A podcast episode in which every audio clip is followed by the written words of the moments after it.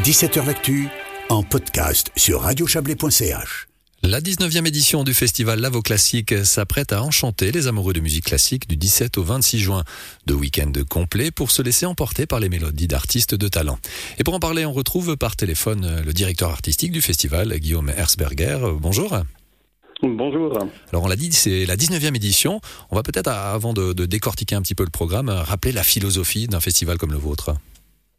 Alors, vous disiez euh, que ça s'adresse aux amateurs de, musique classique, mais en fait, ça s'adresse à un public beaucoup plus large, euh, dans le sens où on, privilégie avant tout euh, la convivialité et puis, la proximité avec les artistes. Et, on, se réjouit en fait d'accueillir beaucoup de gens qui sont peut-être jamais venus dans, un, dans une salle de concert ou dans un festival de musique classique.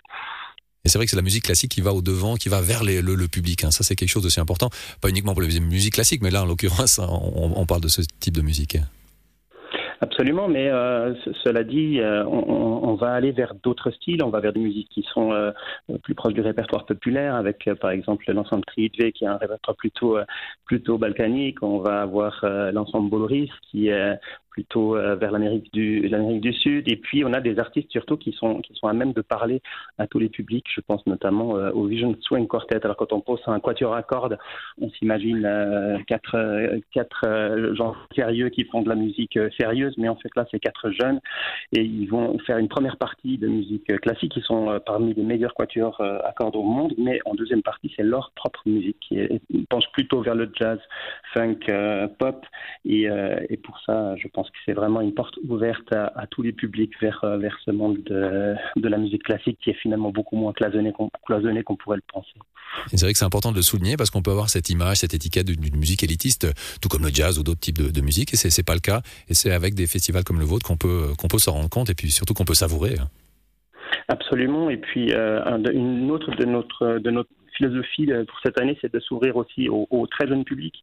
On a euh, lancé depuis l'année dernière le club junior et on a des activités euh, éducatives, musico-éducatives pour, pour les jeunes à partir de, de 6 ans qui peuvent soit avoir des, concerts qui leur sont réservés, où les parents sont interdits, ou alors des animations qui, qui, leur, qui leur ouvrent en fait les, les portes d'un univers absolument sans, sans limite. Et puis d'autres manières d'appréhender la musique, comme par exemple des balades dans, le vignoble. On a un cadre absolument magnifique euh, autour de QI. Et, euh, puis euh, là, on peut, partir avec un musicien et avec un guide, et puis bah, se balader dans les vignes, écouter de la musique, revenir, boire un, verre de produits locaux. Et voilà, c'est une autre manière de, vivre cette musique-là. Alors, sans rentrer dans une présentation exhaustive de cette QV 2022, si vous me passez l'expression, que va pouvoir découvrir le public? Vous avez déjà esquissé un petit peu. Hein? Oui, oui, alors tout à fait. Alors, euh, classique a fait, euh, sa, grande histoire autour des, grands pianistes, autour des grands violonistes ou violoncellistes. Et puis, euh, j'ai choisi d'ouvrir avec avec un quintet avant, en fait, une formation beaucoup plus originale, histoire de, souffler dans les voiles de cette 19e édition.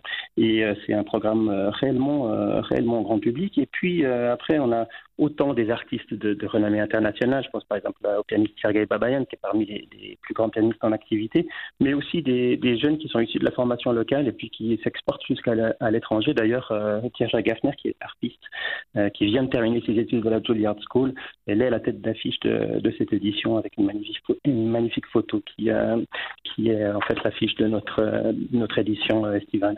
Donc de très belles choses à savourer euh, durant cette, cette période euh, en Lavaux. Sans rentrer euh, dans trop de détails, mais on, on sait que les, les, festivals, les événements euh, culturels ont souffert, peut-être continuent de souffrir. Vous vous positionnez comment à, à quelques jours de débuter ce festival? Alors avec euh, avec optimisme, mais surtout avec une envie de ne pas de ne pas du tout euh, lâcher.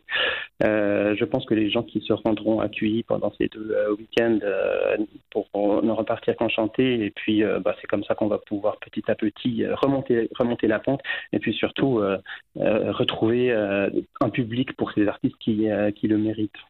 Et on ne peut qu'inciter le public à venir découvrir ou redécouvrir ces magnifiques artistes. Guillaume Herzberger, merci beaucoup pour toutes ces précisions. Merci à vous. Et on rappelle que vous êtes le directeur artistique du Lavo Classique, un événement musical qui se déroule donc du 17 au 27 juin.